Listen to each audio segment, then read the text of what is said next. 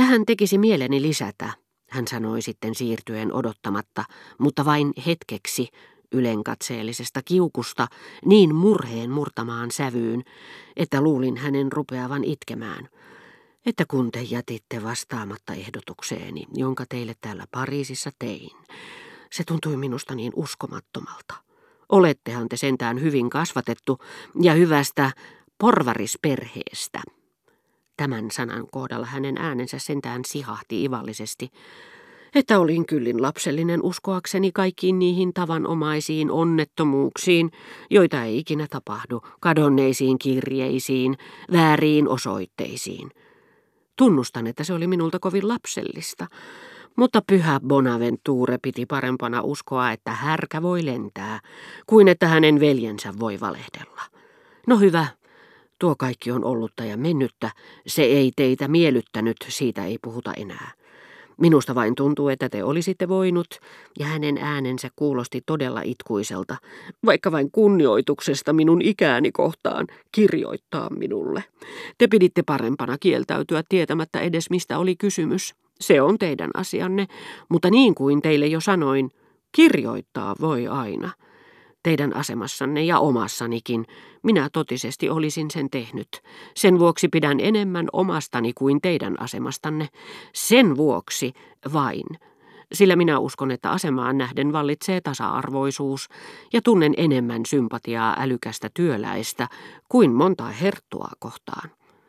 Mutta nyt voin sanoa, että annan etusijan omalle asemalleni, sillä sitä, mitä te olette tehnyt, minä en ikinä, en koskaan, en koko pitkän elämäni aikana ole voinut tehdä. Hänen päänsä oli varjossa niin, etten voinut nähdä, oliko hänen silmissään kyyneleitä, kuten äänestä olisi voinut päätellä.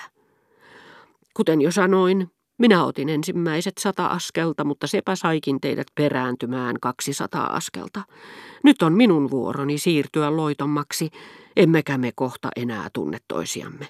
Nimeänne en aio muistaa, mutta sitä vastoin kyllä teidän tapauksenne, jotta sinä päivänä, jolloin joudun kiusaukseen uskoa, että ihmisillä on sydäntä ja käytöstapoja, tai yksinkertaisesti vain tarpeeksi älyä ollakseen päästämättä käsistään ainutlaatuista tilaisuutta, minä muistaisin, että heiltä ei kannata liikoja odottaa.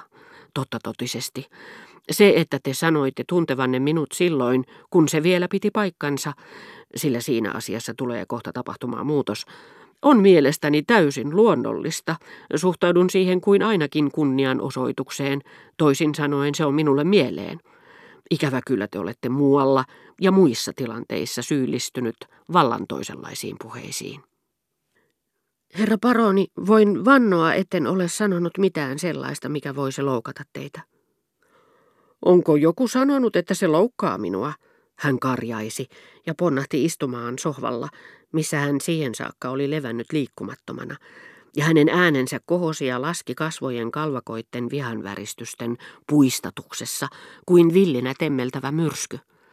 Hänen tavanomainen kova äänensä, joka kadulla sai ohikulkijat kääntymään, oli nyt sata kertaa voimakkaampi, niin kuin forte silloin, kun sen pianon sijasta soittaakin orkesteri, ja jos se vielä kaiken kukkuraksi muuttuukin fortissimoksi.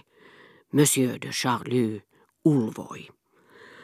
Luuletteko te, että teidän vallassanne on loukata minua? Ettekö te tiedä, kenelle te puhutte? Ettekö te tajua, että vaikka viisisataa teidän kaltaistanne kääpiötä kiipeäisi toistensa olkapäille, heidän myrkyllinen sylkensä ei yltäisi kostuttamaan minun jumalaisia varpaitani?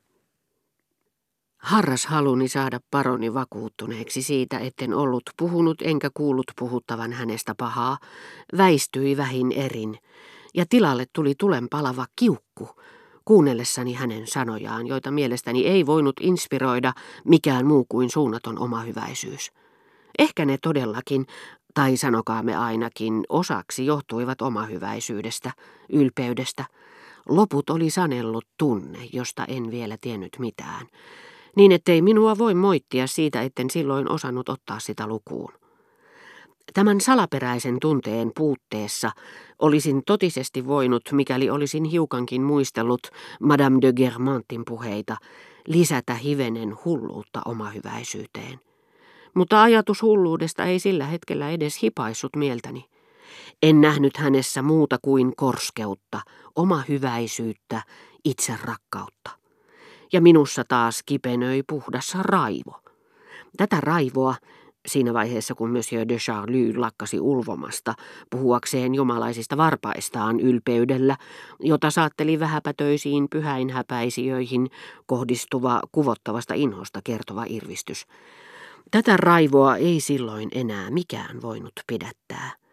Käännähdin vaistomaisesti lyödäkseni jotakin, ja koska viimeinen järjen kipuna sentään esti minua satuttamasta kättäni itseäni paljon vanhempaan mieheen, niin jopa saksalaisiin posliininukkeihin hänen ympärillään niiden taiteellisen arvon takia kävin käsiksi paronin uuden uutukaiseen silinterihattuun, heitin sen maahan, tallasin sen jalkoihini ja rupesin sokean kiihkon vallassa repimään sitä kappaleiksi. Kiskaisin irti pohjan, repäisin kahtia herttuallisen kruunun ja kallistamatta korvaanikaan räyhäävän paronin vuodetuksille päätin lähteä koko talosta. Kävelin ovelle ja avasin sen. Suureksi hämmästyksekseni näin, että sen kummallakin puolella seisoi lakeja ja että molemmat lähtivät nyt laiskasti kävelemään poispäin, jotta olisi näyttänyt siltä kuin he olisivat osuneet siihen sattumalta omia askareitaan toimitellessaan. Myöhemmin sain tietää heidän nimensäkin, toinen oli Burnier ja toinen Charmel. En hetkeäkään uskonut mahdollisuuteen, johon heidän välinpitämätön asenteensa niin tarkoituksellisesti tuntui viittaavan. Se ei ollut todennäköinen. Paljon järjellisemmältä tuntuivat kolme muuta vaihtoehtoa, jotka välittömästi tulivat mieleeni. Ensinnäkin se mahdollisuus, että paronilla kävi joskus vieraita, joita vastaan hän saattoi tarvita apua. Mutta mitä varten? Ja oli katsonut parhaaksi järjestää ulottuvilleen ensiapuaseman. Toinen mahdollisuus oli se, että lakejat olivat pelkkää uteliaisuuttaan tulleet oven taakse kuuntelemaan, eivätkä osanneet odottaa, että tulisin huoneesta niin vikkelästi. Kolmanneksi tuli mieleeni sellainenkin ajatus, että monsieur de Charlus oli suunnitellut ja näytellyt koko kohtauksen ja kutsunut itse palvelijoitaan kuuntelemaan sitä erinomaisen osasuorituksensa takia, ja koska kenties arveli, oppia ikä kaikki, siinä olevan muillekin jotakin varteen otettavaa. Kiukkuni ei ollut tyynnyttänyt paronin kiukkua. Lähtöni hän sitä vastoin tuntui panevan kovasti pahakseen. Kutsui minua, pani palvelijansakin kutsumaan. Unohti lopulta kokonaan, että oli vain hetkeä aikaisemmin puhuessaan jumalaisista varpaistaan kuvitellut antaneensa minulle esimerkin omasta ylimaallisesta suuruudestaan. Juoksi perässäni niin kovaa kuin jaloista lähti, sai minut kiinni eteisessä ja asettui oven eteen seisomaan. Älkää olko lapsellinen, hän sanoi. Tulkaa vielä hetkeksi sisään. Herra kurittaa sitä, jota rakastaa, ja jos minä tulin kurittaneeksi teitä, se johtuu vain siitä, että pidän teistä paljon.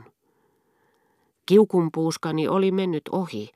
Annoin niin ikään sanan kurittaa mennä ohi korvieni ja seurasin paronia, joka kutsui paikalle lakeijan ja osoittamatta merkkiäkään loukatusta itsetunnosta kannatti pois kappaleiksi revityn hattunsa, jonka tilalle tuotiin toinen.